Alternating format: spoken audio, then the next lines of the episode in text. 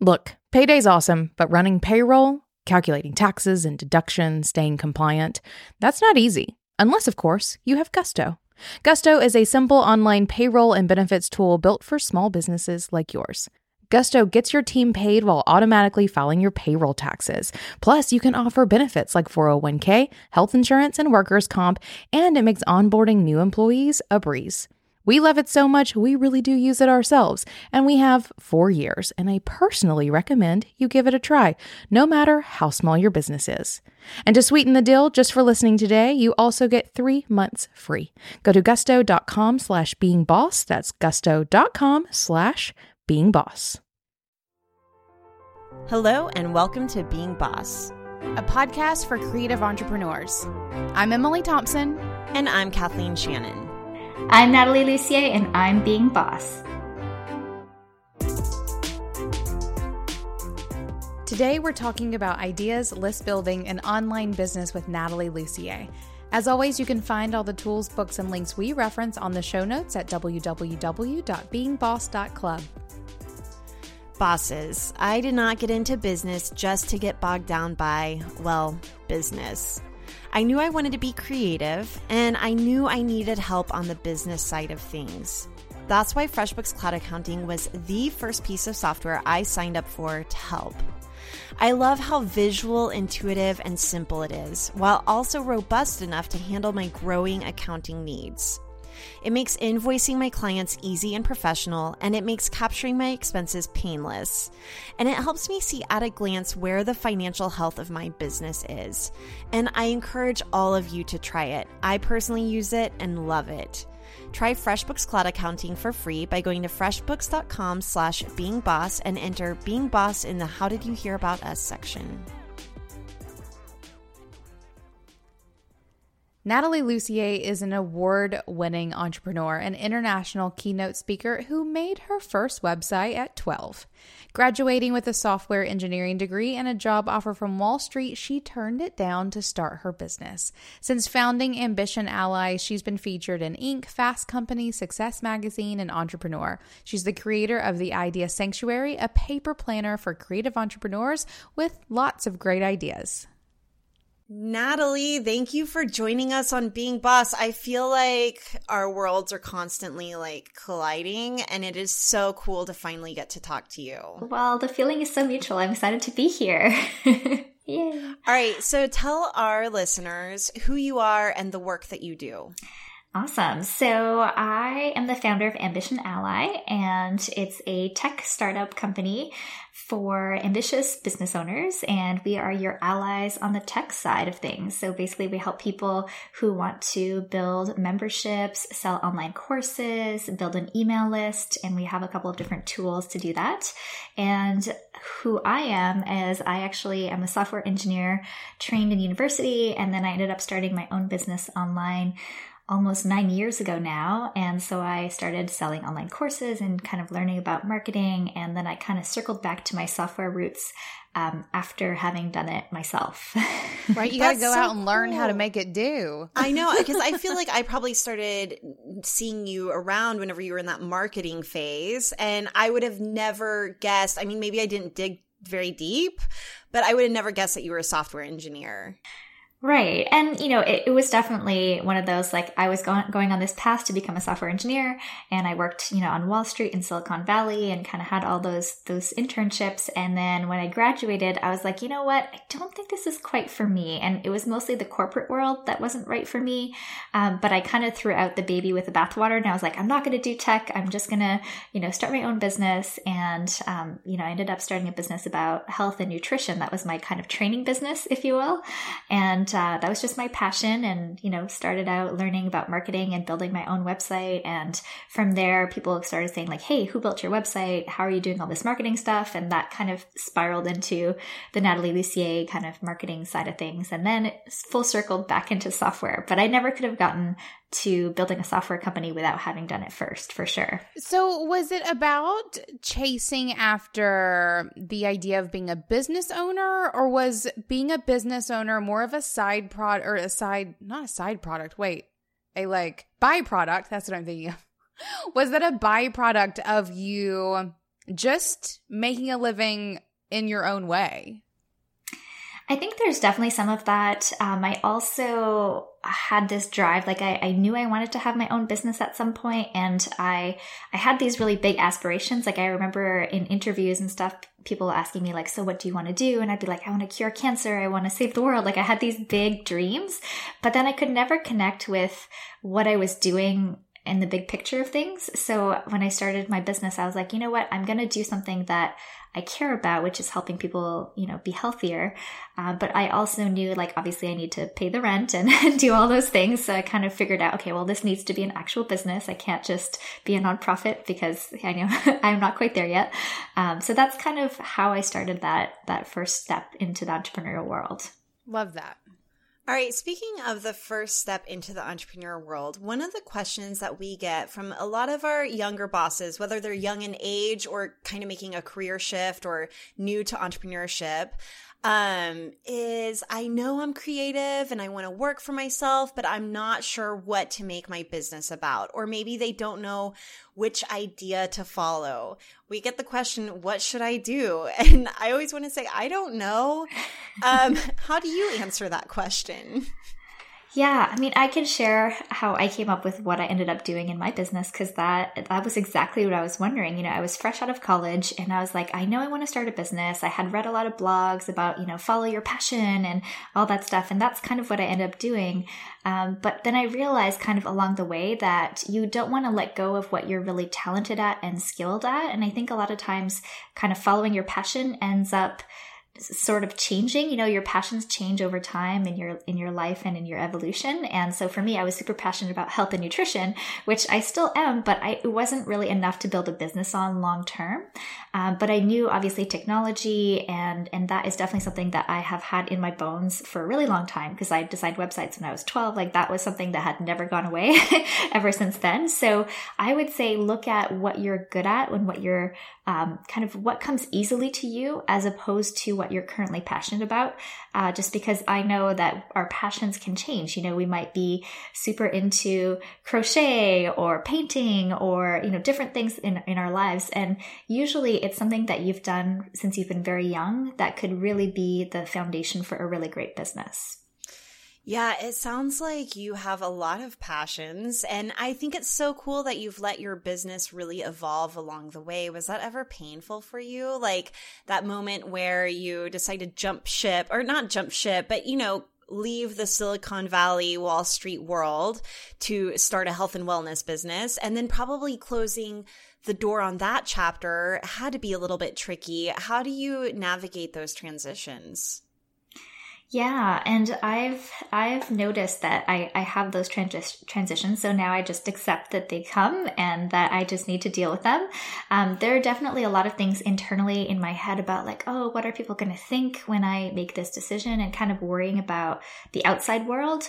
Um, and so sometimes I would I would just say, okay, well, if people are following me on this journey, they will come with me from healthy eating into marketing. And a lot of people did. And actually, when I made that transition, I got emails emails and messages from people saying, We're so glad you did this. We were just waiting for you to do this. And the same goes for software. You know, the same, they're like, Oh, we've been waiting for you to do, to create something for us.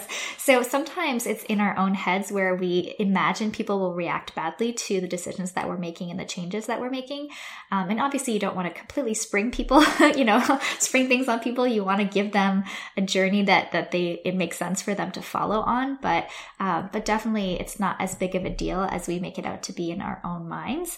Um, but yeah, definitely like there was a lot of internal stuff for me to be like, okay, you know, this is working and I'm going to step back. Maybe, you know, there's times where I stopped offering services. I stopped doing a live event. You know, I stopped offering coaching to follow more of our, our tech um, business model. So yeah, there are definitely times where I was like, I'm, you know, leaving revenue behind to do this.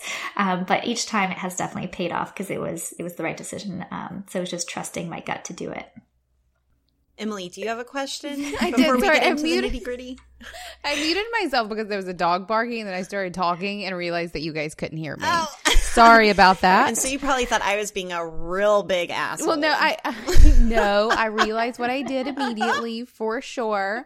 So, um, I do have a, a quick question, and that's around those transition phases. Kathleen and I did an episode, just the two of us, recently, um, about changing business models, um, because so many of our people are just like us in that we start with one thing because we just have this like bug that has bitten us to run a business. And then we find that we need to transition into something else and maybe again down the road. And a lot of people have that sort of inner struggle. One of the things that we talked about was that transition phase. And i want to ask you in terms of um in terms of how your not how your customers reacted but almost how long it took your business model to take effect. I guess. Yeah, so that's the exact nitty gritty I want to get into. Good. Like, what does it literally look like to move from one business to another? How many months does it take? Were you freaking out about money? Were you still offering things on the sly, but like reshifting your positioning and brand? Like, how literally, how does it work? Yeah, um, good, great question. I think that um, I'll I'll just go from like the more recent businesses because those are more clear in my mind. So, uh, yeah. So when I was offering still like masterminds and live events and coaching and online, a lot of more online courses. Um, yeah. So I did. There were some things I kept kind of in the in between. And like, what URL and brand was that under? So that was under nathalielussier.com. Okay. Yeah. And so we basically launched the ambitionally.com website. So that started, you know, it was live. There wasn't a whole lot of content or a whole lot to see, but, you know, we had a product on there and it was available. Um, so that was our pop up ally plugin. And um, so we had that going. And then um, we kind of kept kept the event. So we did our, our final event. And then um, we we essentially how we did it is that instead of offering coaching, I offered a certification on the software side of things. So I kind of kept sort of a similar mix of revenue, if you will, in, in that way, but it was a different offering. Um, and so that kind of kept the revenue going a little bit longer in sort of that space of things. So that, that kind of kept us going a little bit longer. Um, but then I kind of stopped doing the live event. So that immediately reduced some of our workload, but also potential revenue down the line. Um, so that took about a year to kind of take effect because it was a yearly event. So that was like a year of kind of change. Um, but yeah, and then we kind of kept some of our software products and we've been, uh, not software, our um, training products. And so those we have been slowly phasing out as well. And now we're down to just one offering um, for our membership site. So that's something that um, I would say probably took two years of like kind of phasing out of more of the training side of things. Perfect. So this is this is super good info. Thank you very much for sharing that because so many people uh, assume that a shift in business model is one where you have a great idea, you change it immediately and done. Or or they get really stressed out whenever you know one two three months down the road it hasn't quite taken effect in the way and in, in, the speed that they wanted it to. So thank you for sharing that. That transition while one should be very mindful and and, and intentional can two take a moment. Um, but i think as long as you plan for it well um, it's not too painful yeah. And, you know, there was definitely times where we were like kind of straddling two things. And it was like, okay, wait, should we be posting this on Nathalie Lussier or on Ambition Ally? And there were times where it was like, should people link to this one? Should I talk about that one? So yeah, there's definitely like that kind of in between phase, like you mentioned. But the more clear you are internally, I think then it's easier to communicate that to the rest of the world. For sure. And like flip side of that, it doesn't look on the outside half as scattered as you probably feel on the inside. yep, for sure. Okay, so were there ever any like hard cutoff dates? Like, okay, on this date, we're going to shut this down. And second question, whenever you say we, who are you talking about? Yes. Okay. So, so we, um, my team and I, um, but also my husband. So I started the business on my own in 2009 and, uh, he joined the company in 2014. So, um, since then, so he's our, our main developer. Um, we also have another full-time developer and our team is kind of always growing. But basically when I talk about um, we usually I include him, but then also other people on my team who have been with us for many years as well. And um, yeah, and then in terms of hard cutoff dates, I have to say I'm probably the worst at those because I don't want to like kill my pretties, if you know what I mean. like if you've built something, you don't want to get rid of it. Um, so yeah, we've definitely, you know, picked dates where we're like, okay, like this, you know, by this quarter, we're going to have decommissioned or like closed or forwarded the URL or whatever it was. Um, and that definitely made a big difference too, because my, my role in the company is creating. It's really hard for me to destroy. but it's important. Sure. I actually think it's really important to um, kind of clean up the things that you create over time so that they don't just like become clutter. Right. And even I'm wondering if you experience this at all, but some of the energetic lingering. So even if have you shut any digital products that could have easily just been put into a funnel that you decided to shut down? Yeah, yeah. So our launch it and profit uh, course. So we've been we launched that in 2014 actually. So we had that for a number of years. We refreshed it. We relaunched it a couple times. We put it into a funnel. It was still generating sales, but we realized you know it's kind of like this open door um, or like a window that's like a little bit drafty. And we knew like we wanted to put all of our focus towards the software brand and um, and our new Idea Sanctuary product. So we were like, okay.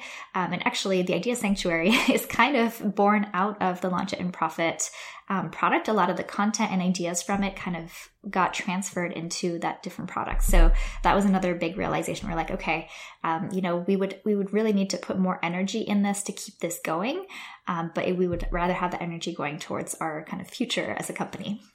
I love that so much that you actually retooled something that was already working for you to be housed into your new brand so that mm-hmm. all of mm-hmm. your focus, even, you know, your workload, but also the way that you're building a brand is all going into one place. So I'm a little curious going from Nathalie Lussier to Ambition Al- Ambition Ally. I almost said Ally. Ambition Ally. um, was that a little awkward going into like from a personal brand to kind of more of an organizational brand? And what has that transition been like? Yeah, and definitely in the beginning, Ambition Ally just felt like the Nathalie show. so there was definitely some times where I was like, wait, I need to take my picture off of this. Or like, you know, why are we using the exact same colors? Or, you know, so there were definitely times where we had to separate and kind of think through okay wait no this is not the nathalie show this is ambition ally we're a full team you know there's a lot of different voices and opinions and kind of people running this show. Um, so yeah so definitely there was times in the beginning where it was pretty much just like an offshoot of nathalie lussier. And then um, since then we're actually rebranding again at this as we speak. So that's going to be a new site coming out live again um, in the next month or so. So yeah, there's been a lot of evolution and um, and kind of fine tuning of of the brand at Ambition Ally. But the idea with the name Ally was kind of like we're your allies, and so that was like okay, it's not just one person, um, and so how can we portray that on the site as well? Love that, and I think this is just so illustrative. Illustrative. yeah, that word um, of how so many of us creatives feel, especially like if you have that creative entrepreneurship just like embedded in you, you need to start a business. So you go with like, you know, lowest barrier to entry. You know, for you, that was, that was health and wellness. Kathleen, you were doing wedding invitations. I was doing, I guess, websites was no, jewelry. Jewelry. Jewelry was my first. I was going to say, don't don't come right? in at the middle. I forgot. I forgot. Um, mine was jewelry in the beginning, and then we start to refine and gather these skills. And re- I, I have to ask how much, maybe how much like scalability and um and business model helped push any changes for you. So, for example, for me, selling, you know $10,000 worth of necklaces is very different from selling $10,000 worth of websites. Websites is much easier to get there. So, did any of that drive those decisions for you? Yeah, oh, so many so many times that that made a lot of of difference to where I was going to, you know, take the business and um, I remember, you know, selling my first info product, my first online course. I knew that I could scale that. Um, I knew there was, you know, the market for people who want to be healthy. Um, but I also had kind of just grown a little bit tired of talking about the same things. Um, and so I realized, okay, yeah, so I could switch and, and kind of do an info product in a different space. But I ended up doing consulting um, and also web design as well, uh, because again, kind of higher price point and people could see results faster than taking a course and learning how to do something themselves and then waiting for them to implement on it. Um, but I did kind of circle back to the course thing as well. Uh, but yeah, and then, you know, there was definitely times where I was like, okay, I need to scale. And also, you know, I had a baby a year and a half ago almost. So that was a big, you know, scaling moment where I was like, okay, you know, I'm doing a lot of coaching, a lot of retreats, a lot of events. Um, this is great and I love it. However, I know I'm going to be kind of out of commission for a while. And obviously, you know, the business needs to keep running. this is, you know, our full time income for my husband and myself. So there needed to be um, a different business model to come in there. And I knew I wanted to leverage other people in the team as well because they're all super smart and you know they're amazing. So it's not just about like i said just the nathalie show. I want it to be um, everybody to, to be able to contribute and kind of um, move move things forward in the business. So definitely the software made a lot of sense for us to scale. Um, you know we have full-time customer support. We have other people who can write and kind of teach and do other things in the business and market. So it's it's made a big difference for sure I want to come around to the idea sanctuary. I got the coolest notebook in the mail. so tell us a little bit more about the idea sanctuary. Is it just yeah. a notebook or does it go beyond that? Yeah, so it's a paper planner and there's also a virtual element to it. Um, so it's a 10 day kind of process that you go through online with little videos um, that ties back into the paper planner. But it's basically, you know, my gift to creative entrepreneurs or kind of what I wish I had when I was starting my business because some people have a lot of ideas, myself included, and it's really hard sometimes to decide which idea to pursue, or maybe you know this is the idea, but you need to kind of fine tune it a little bit and massage it and polish it and do all that stuff before you kind of put it out into the world and before it really takes on a life of its own. And a lot of times we kind of miss the step between idea and result. So there's a lot that goes on in between those. And um, so this this paper planner was kind of all the exercises, all the things that we do with our ideas to make sure they're viable, to make sure they're going to be profitable, and also to launch them um, with a big bang.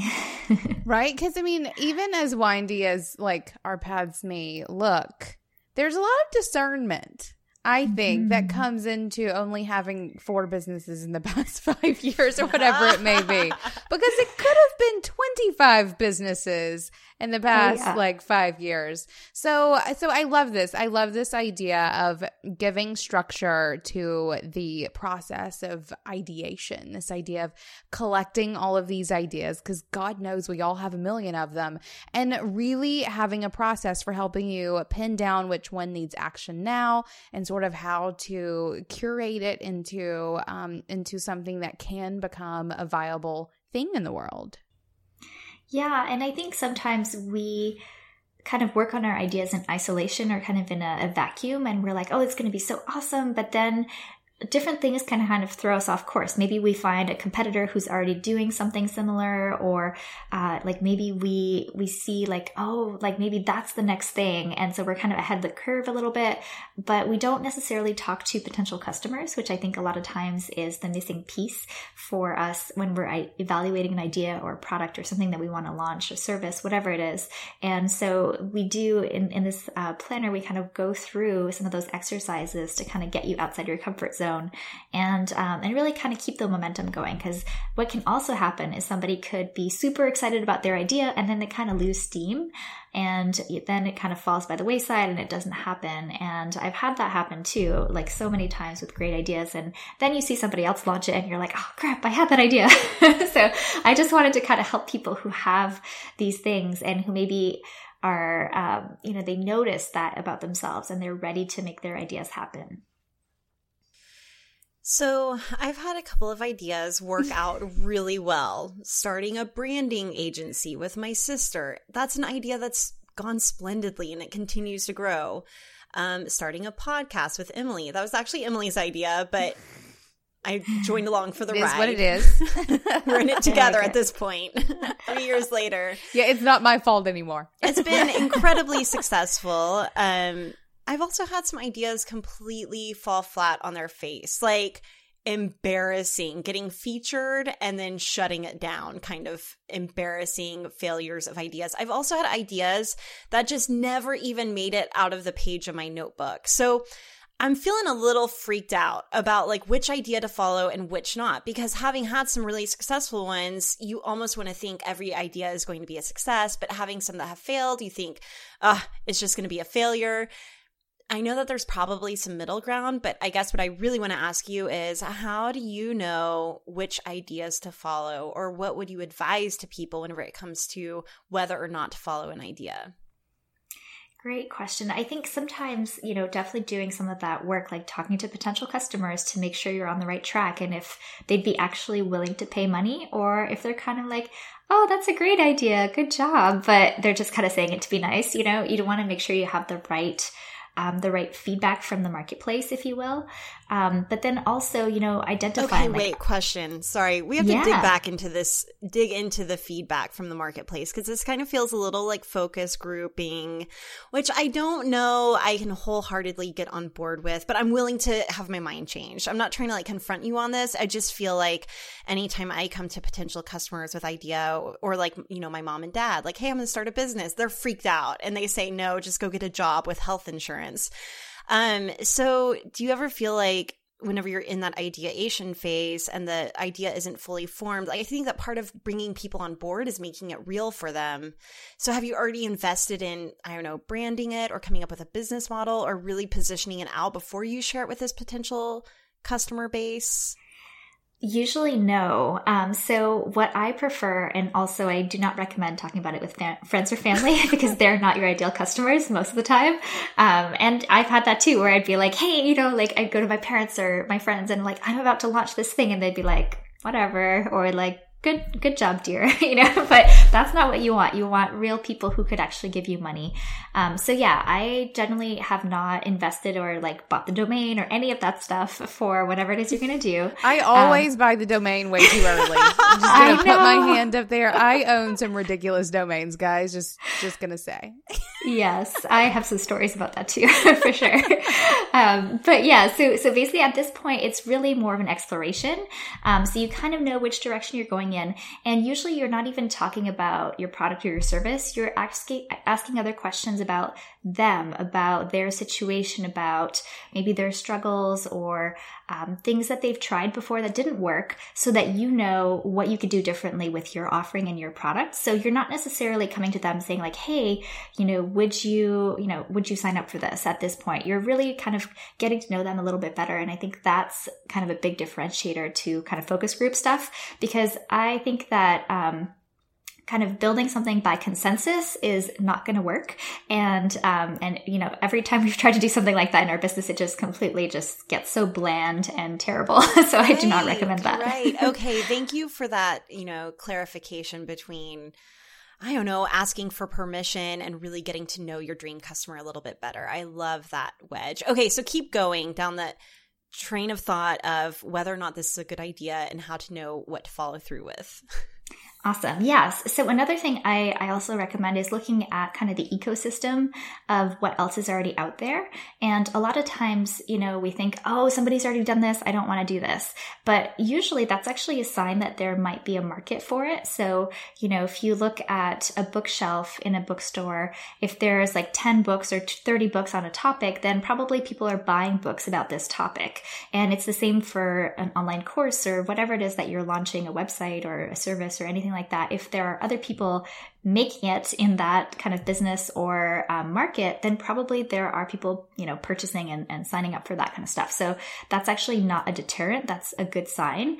Um, and then also, looking for your allies. So in at Ambition Ally, we always try to think about our allies and just thinking about like who could you partner with or who would be a good person to kind of spread the word or even, you know, be a partner like like you guys, you know, whether it's a podcast or a course or something that you could do together so that you're not going it alone and um, kind of letting the idea wither on the vine or kind of not make it into the real world. So those are kind of the three pronged approaches that I like to recommend.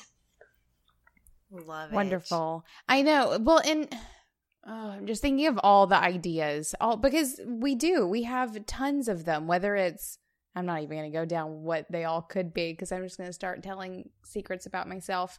Um, but but it is a problem, and I think if you can give a process to having ideas and how it is that you figure out which ones to go at the overwhelm of your ideas are dissipated because what we do see more often than not is really great creatives who have some really great ideas who let the number of ideas they have overwhelm them into not pursuing any of them. But if you can just take some very small, relatively non committal steps to test the ideas that you have to see which ones stick and which won't, you are taking action. And that's what everyone craves.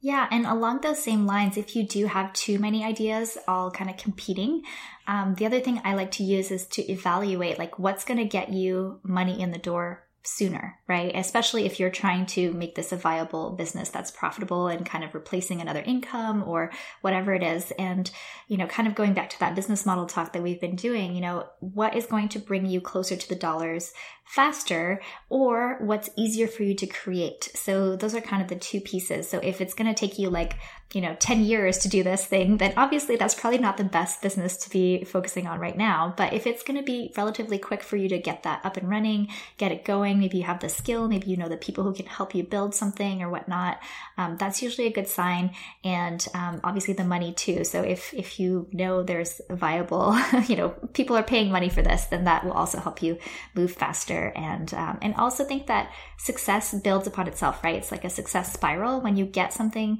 working that's going well um, you can evolve it and kind of grow it but it's just going to keep getting easier as you go along. Yes. So have you found that the tech side of things is often a idea deterrent or an idea roadblock? Is that why you created Ambitionally?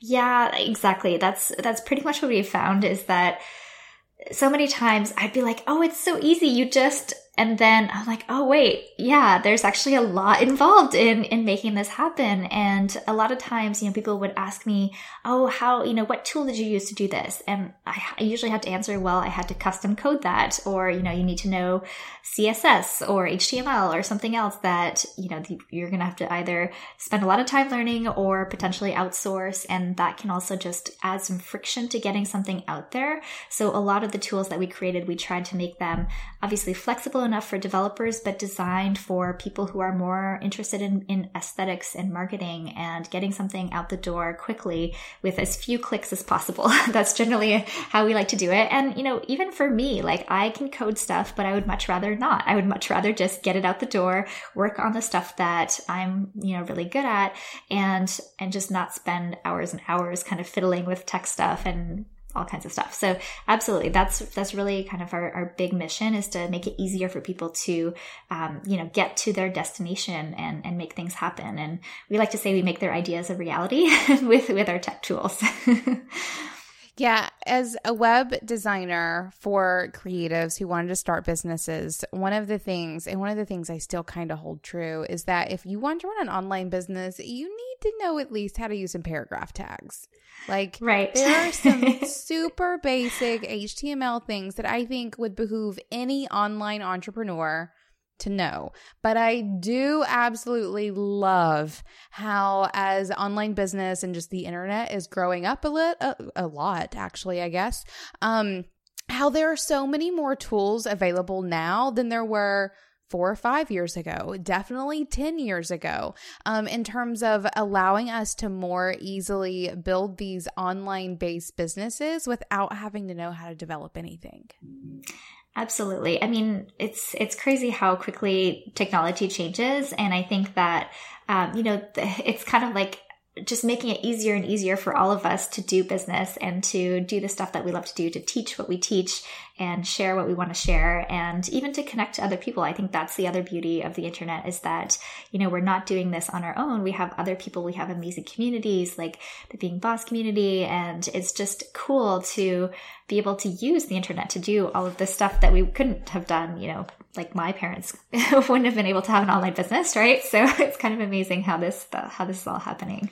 I know sure. Emily and I have often had the conversation where it feels like everybody is doing this thing. We live in this online world, but we're really the pioneers. Like we are the first generation of women who are really making an online business happen.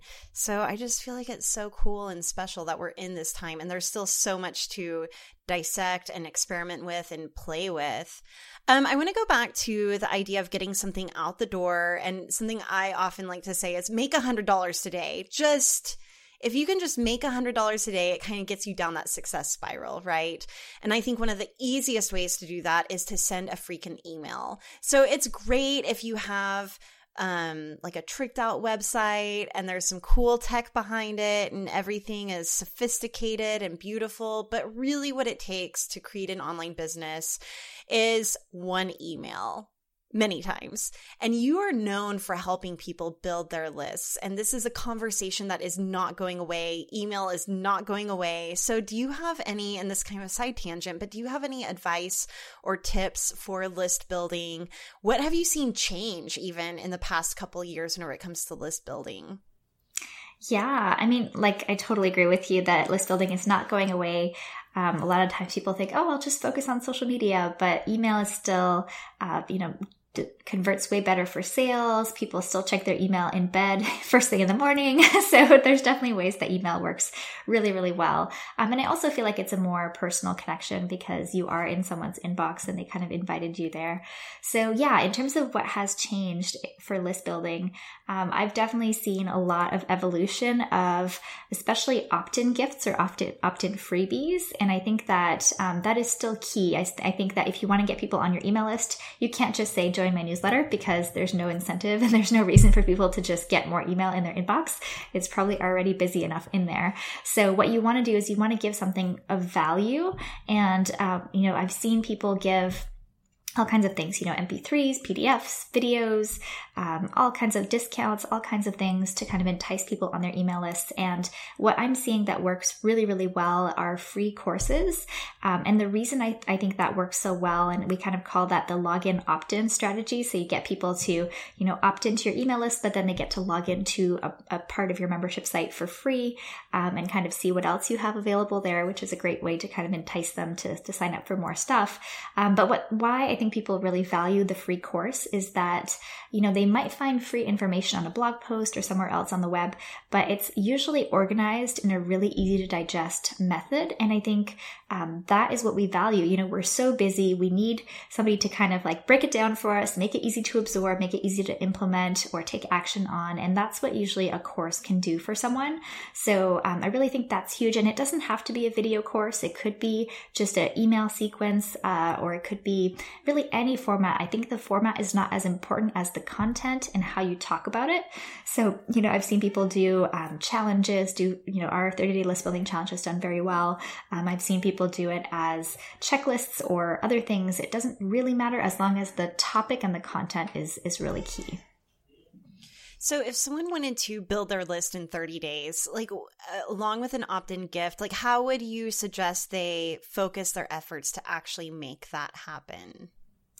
Yes. So, um, so if they have their opt-in gift already, um, then then at that point, it's all about getting people to find out about it and getting people over to their website. And depending on um, what their skill sets are. So some people love blogging. So I would say maybe guest posting on other people's blogs is a great way to get seen on bigger websites.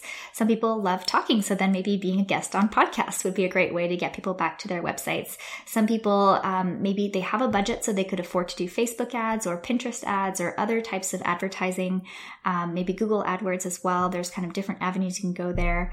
Um, but basically, from that point on, it's really figuring out what your outreach strategy is going to be.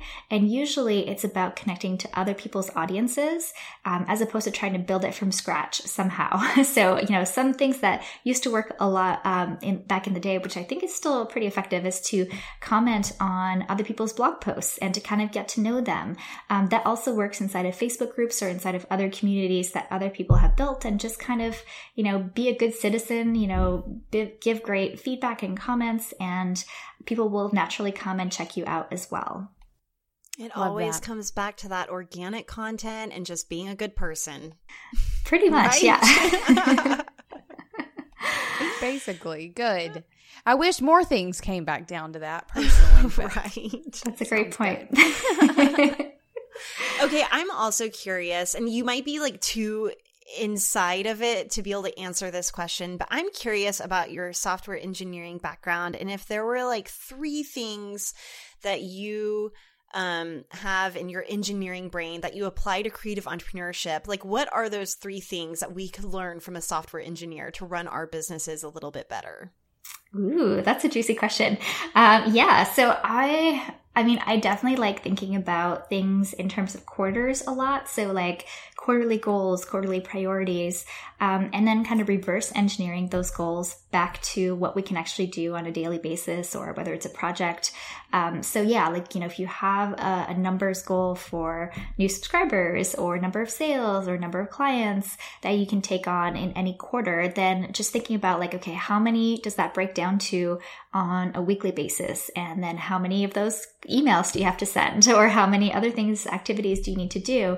Um, and then same thing goes for, for traffic and conversions. You know, what does that look like? I'm a huge fan of Google Analytics. So I love taking a look at, you know, what people are doing on our website. What pages are the ones that get people to opt in the most? Which uh, you know, which sites uh, or which pages come through the search engines the most, and how can we optimize those so that they're, you know, attracting the right people and also converting them to our email lists or our products. So, um, I'm a big fan of daily sales in our business. So, how many daily sales are you getting? How can you move that needle forward? And um, those are kind of some of the things I would say the other thing that's kind of not software engineering related, but I did learn a lot in the software space was uh, really kind of how to listen to your customers and how to filter um, like feature requests, if you will. You know, some people might say like, "Oh, I wish you could." Do XYZ or like, you know, why don't you do a retreat in Costa Rica or why don't you do something or another? And so just being able to hear that feedback, um, and also solicit it if you're not getting it. Um, and then also decide if it is a good idea to pursue that because a lot of people are asking for it and it would really be profitable. Or um, if it is something that, you know, it's nice to have people say that, but they might not actually sign up or it might not actually be important. So that happens a lot in, in our software space where people would say, I wish I could connect this with that and like, you know, do XYZ. And sometimes those are just not very useful things. Um, and they might never actually use it, but it would be nice in their minds. And then other times, you know, their ideas are super brilliant. So just being able to discern between um, those those requests are important too. Yeah, no doubt. I'm feeling that one hard. So you have a podcast too, Nathalie, right? I do. We actually just put it on on hold a little bit um, because it was just so much to kind of do the podcast plus everything else we've got going on. Right. It's like a whole other business. It is, yeah. And we just realized, like, with all of my travel and speaking gigs coming up and stuff, it was just too much to take on. right, and this this even takes me back to the whole idea idea thing, where it's so easy for us to pick up so many things. And I, would even like to hear a little bit about like more specifically discernment and maybe even how it applies like strictly to you not like this universal this is how you do it. Um, but how you prioritize the things that you are putting your energy into now um, versus when you are deciding to sort of lay something down for a minute. And the difference between deciding to lay something down for a minute versus scratching it all together Great question. Yeah, I think for me, um, it starts to come in when it feels heavier or it feels like it's just not giving me energy anymore. Um, and also when I can see where I could be putting my energy towards something else, like in a better way. Um, so yeah, when I start to kind of feel like, oh, like this is not going as, you know, it's just not moving me forward the way that I want. Um, so that's more of a feeling thing than anything else. But I do feel like going where the energy is usually is, is a good decision in business. Um, energy and money usually kind of tend to follow each other. So that, that also helps a lot too. Um, but yeah, so that's kind of how we decide. And then, you know, sometimes there's like you know attachments to to something so i don't want to completely get rid of it. Um, and also there's a lot of value in knowing that there's seasons in business. So realizing you know there's going to be a busy season where maybe i'm speaking and traveling more so i'm not going to be able to do x y and z um, like maybe like the podcast or blogging as much or whatnot. But then i know that i'll kind of be back in maybe a more quiet season and then i can pick it back up and um, keep that going. And um, and a lot of times you know, the value that I, I see is kind of reflected in the numbers or the responses that we're getting or whatnot. So I don't want to kind of ignore those, those outside um, influences as well. I love that. I think it's, it's so, um, so important to point out how mindful you are of the things that you tackle and the things that you you know follow down the path versus those that that you do lay aside and i would assume that that would um that would feed relatively heavily into the success that you found in having a long-term online business where you've been here pretty much since the beginning of when people really started doing online business Right. Yeah. And I mean, I, I built my first website when I was 12 years old and I had a blog before blogs were really like you had to update an HTML page to like post a new, you know, like a new, a new update. Like it was not WordPress. Right. It was not Blogger. um, and they were called logs. It was like not even a web blog. Yeah. It was just a log. Right. Um, so yeah, totally. It's been, it's been a long time. And obviously that wasn't a, a full business or anything like that. Um, but yeah, like the the web has evolved a lot, and I think it's important for us to adapt um, with the web, but also kind of listen to ourselves and our own internal um, dialogue or kind of you know evolutions if you will because that is how we stay in the game. And i definitely have a long-term view of my business. So i like to think about like what am i going to be doing in 25 years? I still want to be in business. And it may be a slightly different version of this business. I might not be creating what we're creating right now but i know that i can't get there unless i kind of go through where i'm going now and kind of keep evolving it and, and growing it Oh, agreed. I feel like something that's really coming up a lot is this balance between intuition and then maybe the software engineering side of analytics. So, do you feel like a good 50-50 blend of those two things? Do you feel like they're ever at odds with each other? Like is your you know maybe software engineering desire for efficiency i only say this because i'm married to a software engineer. That's cool. very efficient. Um, does that ever conflict with your intuition or gut feelings? And how do you like battle those two things out? What wins I, I definitely think I'm a little bit more on the feeling side than on the uh, like more engineering side. And if you look at the like Myers Briggs, I'm like uh, INFJ. So the F versus uh... INF. Sorry, INFJs are always my favorite people. so funny. yeah, but me too. I know. Kathleen says right there, guys. Uh, seriously. and then this woman emailed me the other day and she was like, I'm specifically um, marketing my business to INFJs. And I was like, damn, talk about niching in on your dream customer. Right, I love that. okay, sorry, I didn't mean to cut you off there. I'm just yeah, but so no worries. So, so yeah, whenever I take the test, it's like the F is like very clear, but then when people talk to me or like they know I'm a, like a software engineer, they're like, "Oh, you must be a T, right?" And I'm like, "No, I'm not INTJ. I'm INFJ." so I do think that the feeling side kind of take over the thinking side a lot of times, um, but I I really think that has led me in the right direction, um, just because even though it's like a numbers thing, and you know we are you know, in business to make a profit and all that stuff. To me, if I'm not actually helping people or connecting with them on that human level, then I don't really feel like I want to be doing business. You know what I mean? It's kind of like I'm at this point where I want to be serving people and solving their problems and also making them feel great along the way. Um, so yes, you know, we have software, we have things that are very technical, but if they're not feeling loved when, when they're interacting with the software or our company, then I feel like we kind of miss the mark. So to me, that's really, really important. Um, and I would say definitely my husband is um, like he's the ENTJ. So he's definitely more on, on the thinking side too. Um, so sometimes we butt heads when we're discussing, uh, like whether that's the direction of the business or like what we should do next or whatnot. So yeah, I kind of balance him out and he balances me out as well, which kind of works out pretty well. Awesome. I want to talk next about failures, if you don't mind, yeah. because you have been around for a moment. I would love to hear, like, maybe something you launched or something you tried that did not work well, and what did that look like?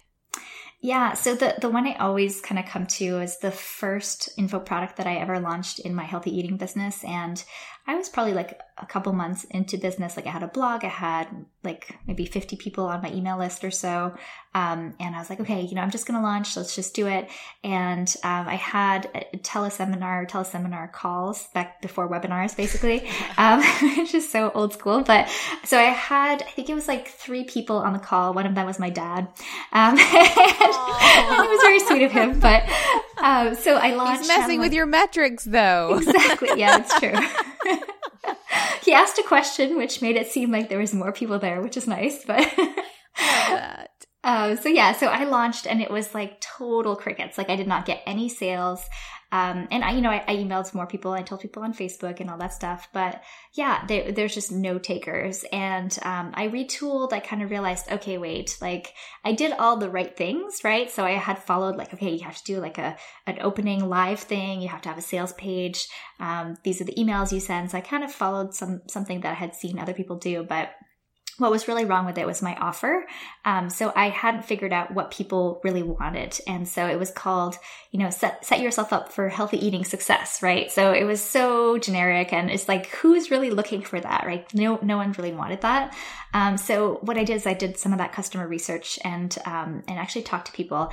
And what they were saying was like, you know, I want to be healthy, but it's the cravings. You know, I crave this junk food or I crave, you know, bread or pasta or chips or whatever it was for each person was a little bit different.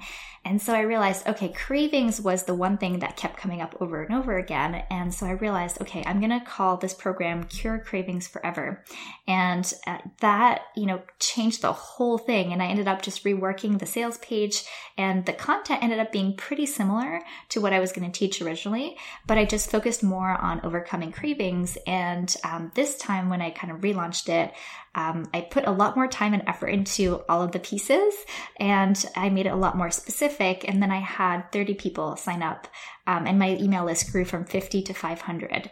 So it was a lot more on point to what people wanted. um, but also, you know, I had done so much kind of understanding of my ideal customers that I knew exactly what to talk about. I knew exactly, you know, how to speak to them as opposed to just saying like, Hey, if you're not healthy, like you're just missing my program, right? Which is not at all what people are looking for, um, in terms of solutions. Thank you for sharing that. You're welcome. okay, so no, I and you know, whenever you're sharing that, I wanted to almost be like, well, two months in, like we're all hearing crickets chirp at two months in, right? Like that's Absolutely. pretty expected. But then that turnaround, that repositioning to then get 30 signups is also very significant two months in. So I'm wondering, have you taken any lessons learned and applied that to your business now? Like, do you ever think, okay, cure cravings, not healthy eating?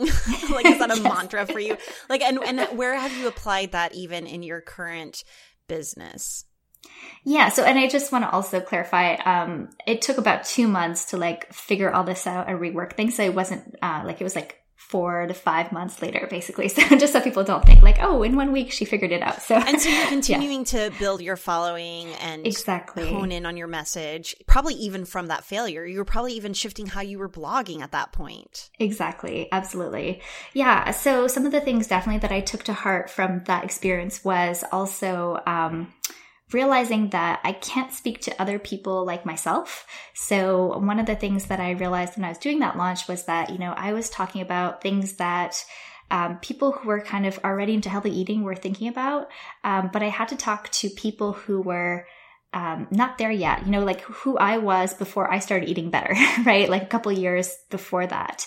So I kind of think the same in our all of our software is like, how can we make this easier? You know, if I didn't know how to code, or if I was just getting started online in business, and I knew I needed to, to, to do X, Y, and Z, you know, what would I know? Like I might not know about like plugins and all these things, and you know how to change all this like split testing, whatever stuff, right? Like I would just want to know how do I get this up and running and how do I make, you know, how do I make this work? So I, I definitely think back, like put myself in their shoes as much as I can whenever I'm doing anything, including writing, recording videos, um, you know, features, anything like that. Definitely kind of try to put myself in their shoes and not um, kind of go generic and kind of go, um, kind of too far over their heads either because i think that's that's something that i had been doing in the very beginning a lot what is your biggest struggle now, and how are you making steps to overcome it? If you don't mind getting real Absolutely. candid. Of course. I think probably the biggest struggle for me right now is um, around being more of a manager and a leader in in the business. So that's something that, you know, I'm a introvert. Um, you know, leading and managing people is definitely not something that comes naturally. Um, and it's a lot easier when I'm just like talking to someone one on one on the team and just having this candid conversation. But um, sometimes, you know, having to say, like, you know, this is my standard and like, you know, how do you get there? Um, and like training and um, getting people to also collaborate. And sometimes there's like little little hiccups and, and things, you know, and we're a virtual team. So it's not like we could just sit in the same room and be like, okay, like let's go over all this stuff and clear the air, whatever. So that's definitely been um, kind of the trickiest thing is like hiring people, making sure they work well together, making sure um, that I can kind of lead and manage and, and do all of that. Um, and also balancing that with me like doing my creative work that I love doing because I would much rather lock myself in a room and like create than I would just like having meetings and um, doing all of that stuff. But it's also to me, it's that next level of like how we're growing the business. So I want to make sure that I um, like I evolve in my role as the business is growing as well. Totally. All right. Well, then on the flip side, what makes you feel most boss? What makes you feel incredibly successful and like you just own it? Uh, I would say probably getting really awesome feedback from our customers and people who use our products and our tools and just seeing the results that they're getting. You know, just seeing them be boss in their businesses and seeing them kind of, you know, rocking it out. And that to me makes makes it all worthwhile. Um, especially, you know, women in business. I think that's definitely where my heart is seeing them, you know, being able to support families or being able to, you know, retire their husband or, you know, whatever it is that, that their goals are. Maybe it's just more time off um, and having a little bit more scalability and stuff. So those are definitely the things. Um, but also, you know, kind of related to the team stuff, just seeing my team doing things that, like you know it would have taken me forever to do or you know seeing them kind of rocking their roles as well kind of like a nurturing thing i guess like i want to nurture everybody can we but talk yeah. about your sign too so we know that you're an infj what's your sign i'm a virgo do you know what your rising sign is I don't. No. Sorry. we'll, we'll, run that for you later. Okay, sounds good. I like it. Awesome. Thank you so much, Nathalie, for coming to hang out with us. It was good to finally like meet and chat with yes. you for sure. And I feel like I feel like you've just been in it for so long. You understand some of these nuances of not only like expressing creativity, but also running an online business in ways that honestly most of the people we talk to don't really or haven't really seen and experienced firsthand. Right. Yeah, so- we've got mad respect for you and everything that you do. Thank you for all of it. Where can our listeners find you?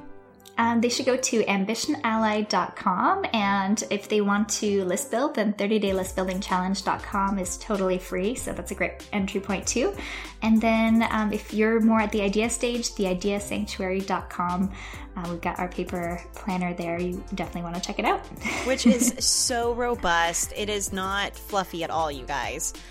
So thank, thank you, you so much for joining us. We've loved having you on the show. Thank you. It was so great chatting with you guys.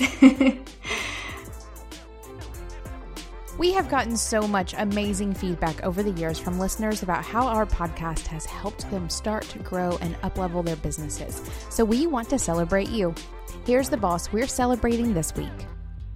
Hi, my name is Erin Kendall and I am Being Boss. I'm a certified personal trainer and I train a community of busy moms online at fitmomgo.com. This week I'm celebrating that I can no longer do all the things all by myself all the time. I've grown my business just enough that I just made the first step into hiring a VA specializing in all the areas that I need help with the most. This right here, this small step feels so big and makes me feel like I'm being boss. If you're feeling boss and want to submit your own boss moment or win, go to www.beingboss.club slash I am being boss. This episode of Being Boss was brought to you by FreshBooks Cloud Accounting. Thank you to FreshBooks for sponsoring us, and you guys can try it for free by going to freshbooks.com slash beingboss. Thank you so much to our team and sponsors who make Being Boss possible our sound engineer and web developer, Corey Winter, our editorial director and content manager, Caitlin Brame, our community manager and social media director, Sharon Lukey, and our Bean counter, David Austin, with support from Braid Creative and Indie Shopography. Do the work, be boss, and we'll see you next week.